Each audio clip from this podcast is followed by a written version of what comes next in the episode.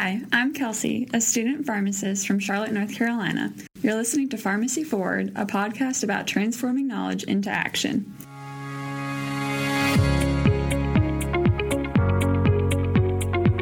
In this episode, we talk to Dr. Timothy Ungst, Associate Professor of Pharmacy Practice at the MCPHS University in Worcester, Massachusetts.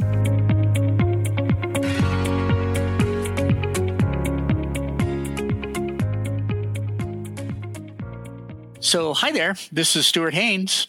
And I'm Lily Van. We're from the University of Mississippi School of Pharmacy. And today we're talking about digital health landscape and how smartphones, mobile devices, and big data are being used to improve the health of individuals and populations. And our guest is Timothy Ungst. Uh, some of you in our audience may have seen Dr. Ungst's blog, The Digital Apothecary, or his column in Pharmacy Times. He's passionate about the appropriate use of technology to advance human health, and he's spoken extensively on this topic at national meetings. So, Tim, it's great to have you here with us today for the Pharmacy Forward podcast. Thank you, Stuart, and thank you, Lily, for having me on the channel. And this is something I'm very passionate about. So, uh, Tim, I'll admit that I'm a bit of a geek and I like checking out the latest technologies. I've, I've got an Apple Watch and a Fitbit, and like many of our listeners, I've tracked some of my health data. But as you know, the pace of change when it comes to digital technology, with new products being introduced every week and others seemingly disappearing overnight, it, it makes it kind of difficult to stay on top of everything in prepping for today's episode, uh, we talked about the FDA's description of digital health, and I was a bit surprised by the many ways that network devices and applications can be used to collect, store, analyze, and report health related data. So clearly, this is a whole lot more complicated than just measuring our steps every day using a Fitbit and getting your heart rate on your Apple Watch. Can you give us a general sense of the digital health landscape today and the many ways technology is being used to advance healthcare delivery? Yeah, I mean, Stuart, the big thing that's going on here is the fact the field has greatly matured. I've been looking at uh, digital health for probably the past eight years. The big topic was calling it mobile health for a while, and then we quickly realized that it's more than just a standalone device. It's more than just a standalone Fitbit. And even if you look back five years ago, a number of companies that made wearable devices, such as like the Nike Fuel Band or like the Withings, they no longer exist. You mentioned that you have like an Apple Watch, and that's really like the big thing is we're moving to these all-inclusive devices that can do so much. And a lot of companies that we never even consider in healthcare are really getting in on this. They, they see a big profitability to be had. So Apple's investing a lot so I would say, yeah, the, the field's greatly changing. Even past players that were big in there are kind of dying off. You have Withings, which is a French-based company that sold to Nokia for their nuclear health division. And what ended up happening is Nokia is now exiting it. They're going to sell back Withings uh, devices, all these wearables, all these Bluetooth devices, because it doesn't make money because they're all standalone. They're not integrated. And even Fitbit's having some trouble. And they're announcing a bunch of collaboration, trying to get their data more into the doctor's hand to see some meaning. And that's the reality we're seeing is that devices on their own are kind of meaningless. The digital health space is evolving to a point that digital devices are just one part. Of, they have to be part of a platform that does something. So you have companies like uh, Livongo Health, Omada. You have Blue Cross Blue Shield, who's backing a number of these companies that use these devices to target health and wellness or even disease control for some populations. And the bottom line is they see some return investment on these on these companies basically to improve health so I think that's kind of where it's going is we're seeing uh, kind of more platform based approaches to digital health overall. Well, Tim, that sounds really awesome. And you kind of mentioned that platform based type of mentality. So I'm really interested when we're looking at that and specifically looking at mobile devices for those platforms and, and apps. Um, I'm wondering what you think are some of the coolest devices on the market. I know you mentioned the Apple Watch. What kinds of health data do you think can be collected from these? And, and specifically, what kind of information do you think would be really helpful to pharmacists out there? Yeah, so I've been mulling this over for a little bit because there's been some interesting uh, studies published this past year, including a New England Journal of Medicine. And in one aspect, there was a recent study looking at 24 hour ambulatory blood pressure monitoring that showed that that's actually a lot better than just doing clinic based measurements and that you can predict mortality rates with it. It really opens the idea that, wow, maybe patients should have more constant monitoring of their blood pressure. Okay, so you got that for instance. That study was based over 10 years, and they were using these old devices that have been around for 30 years for patients to monitor. Now, take it for instance, Omron, which is available in almost every pharmacy across the country who sells their blood pressure cuffs. They're working on something called Omron Zero, which is a device that you can wear on your wrist that can monitor blood pressure continuously through the day. So we're moving to this point where we're getting continuous monitoring, and that's what I'll call it. So, like even glucose monitoring, where we do SMBG, now we're seeing a lot of companies investing into continuous glucose monitoring devices. I think that's going to be the big thing is just having these wearables monitor all the time. So on one hand, we have data. And then the other study that was published in New England Journal of Medicine got a lot of attention was that barbershop study, which the reality of the matter was it was just pharmacists with collaborative practice agreements operating out of a barbershop to basically provide therapy recommendations and prescribing therapy so that people got to their goal blood pressure. So what if you combine the two together? What if you could use continuous blood pressure monitoring and you could have pharmacists that could oversee that and provide insights and recommendations and care? Suddenly you enter a world where we can get rid of those blood pressure stations that are outside pharmacies because we don't really need them. Another example would be asthma inhalers that have sensors on them. And those are really intriguing to me because you can actually detect actuations on the inhaler and you can see if people are being adherent. And if they're not, you can intervene and give some ways to promote adherence, but then also it's actionable data. And what I mean by that is you see someone, for instance, using their SABA more frequently, you might want to be figure out, well, what's going on here? Why is the person having exacerbations and need treatment? And it might help reduce hospitalizations, which a lot of payers would be very interested in at the end of the day, just because that will drive down costs. Take your Apple Watch again. You have Apple who's looking into determine can we use these devices to capture whether or not people have arrhythmias? Do they have atrial fibrillation? And imagine the possibilities with that. It may open up new possibilities for monitoring and that's kind of something I'm really excited about. And also just to monitor vitals that we could probably use in an all encompassing platform that even pharmacists could use to help guide pharmacotherapy.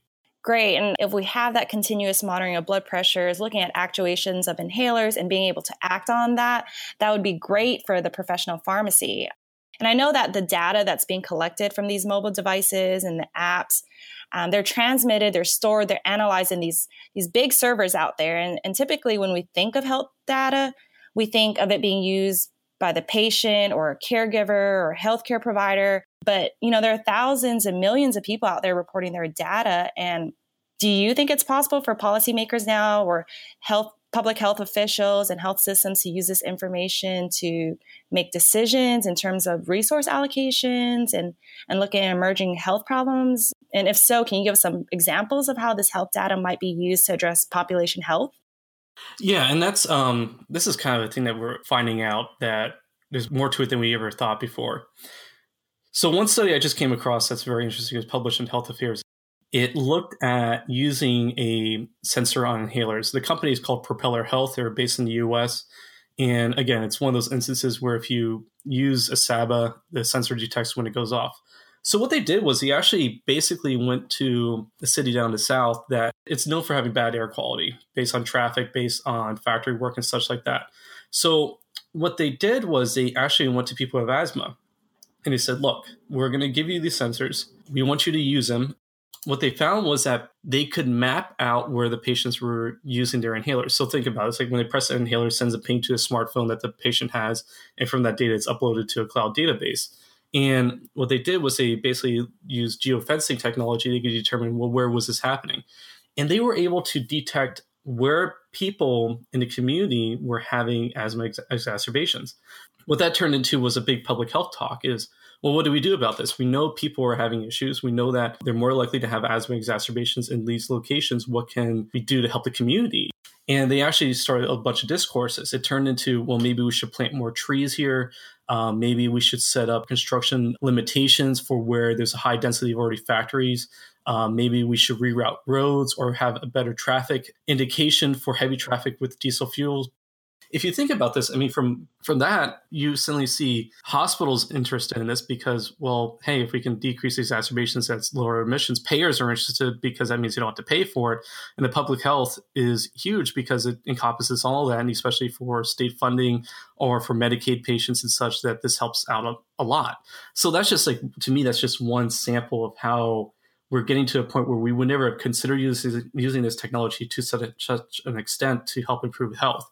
The other thing to consider is how can you improve adherence in patients and track adherence because that's a big thing the FDA is actually asking. You know, if 80% of your patients take this therapy, what's the outcome? Should that be in the package label, for instance? On top of that, there's been some interest in just collecting how does stuff improve symptoms. So, for instance, if a pharmaceutical company comes up with a new drug for Parkinson's, it's not a lot to create a device that they wear in their hands, for instance, that can detect either um, dyskinesias or anything like that, or with movement, and then determine, hey, this helps with symptoms or it doesn't. We're entering a phase where what do you do when you suddenly have a trial coming out that's, you know, this is drug X that's partnered with system or platform Y, and it led to this outcome? Is can you separate the two? Does that mean the intervention always have to be partnered together in order to get to that outcome, for instance? these are big things that I think are coming across that we as pharmacists have to be cognizant of is that we're going to see future clinical trials with drugs that will be using digital health platforms to get to an endpoint. So it's not just going to be take your medication, it's going to be take your medication and do this as well. So that's something that's really intriguing to me. So, Tim, when we spoke a few days ago, you were kind of lamenting that pharmacists are rarely invited by tech companies to serve on their advisory boards, and thus they rarely think about pharmacists and how they might be interacting with patients to use some of these products we're talking about, or how pharmacists might use the data to, that's captured on these devices to actually help promote patient health. And if a big tech company, a big tech giant called on you tomorrow, what would be your advice to them? How could they better design products when it comes to medication use, or what are some of the big unmet needs from your perspective that you think pharmacists can really get involved with? When I talk to some startup, if I start bringing up clinical endpoints, if I start talking about collaborative practice, if I start talking about any just any clinical responsibilities of a pharmacist, it usually turns into another conversation about wait, pharmacists can do that and you have to keep that in mind. A lot of these companies that are involved in the digital health space tend to be system engineers. They tend to be uh, venture capitalists. Uh, they tend to just be technological people with no health background. That's the key thing, is because their only interpretation of pharmacists then is what they normally see in society. And if they affiliate pharmacists with mainly a dispensing role, they won't consider us for anything outside of that. I mean, medication adherence kind of goes hand in hand. If it's another medication platform, then they think of us. But beyond that, I have a hard time talking with a lot of people about, hey, we can do more. And it, half the time when I talk to them, it's like trying to sell the profession. That's what it turns into. I lose a lot of time there before I can even move on to talking about the product because they have to understand us first. And that's something I think that needs to change. I think there needs to be some work either from societies or organizations to get a better facing for us around that, whether it's collaboration with different companies, you know, talking to Apple, talking to Google, or any others and trying to get more of a foot in the door, I think that would really help us.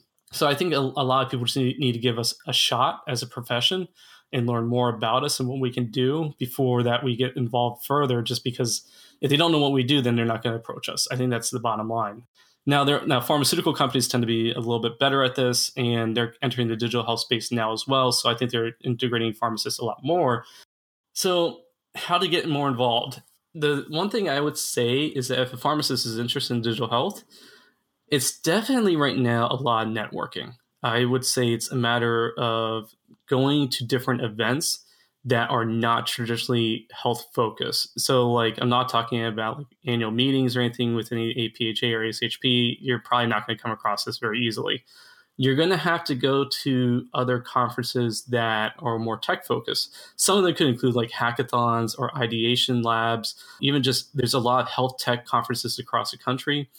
I've been to them and I rarely come across any other pharmacists. And that may be a good thing if you're really interested in this stuff because you may be one of the few pharmacists there and other organizations may see a big benefit to that and want to talk to you more. And I think that's the thing is if we get to the point where we start talking about using technology to say track adherence and that pharmacists could intervene on it, who's going to do it at the end of the day? And that's something that I'm really actually concerned about because in the way we're going to open Pandora's box, we want to do more clinical roles and responsibilities.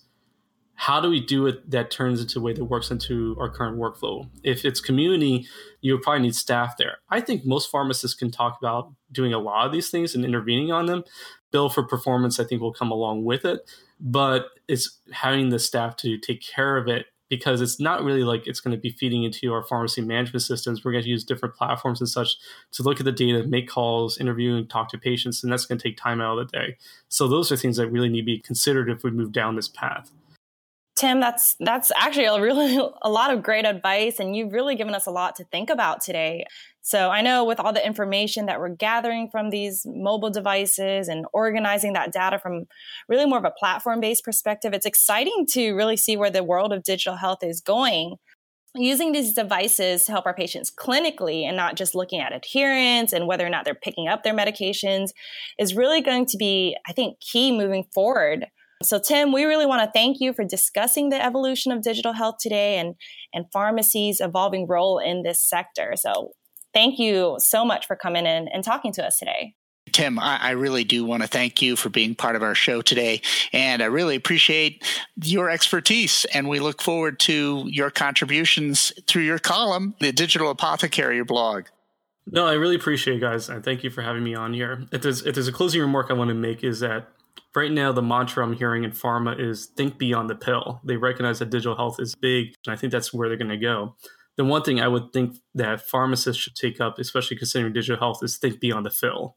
It's not a matter of just filling medications and verification of medications. I think that's something that's going to be really something that we can change a lot with a lot of these interventions and technology coming out.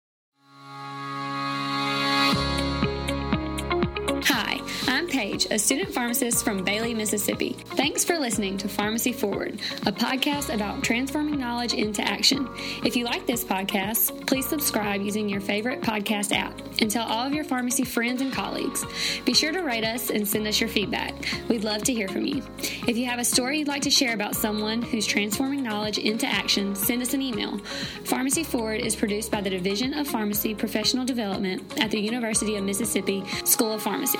For more information about our professional development programs, visit pharmacycpd.org.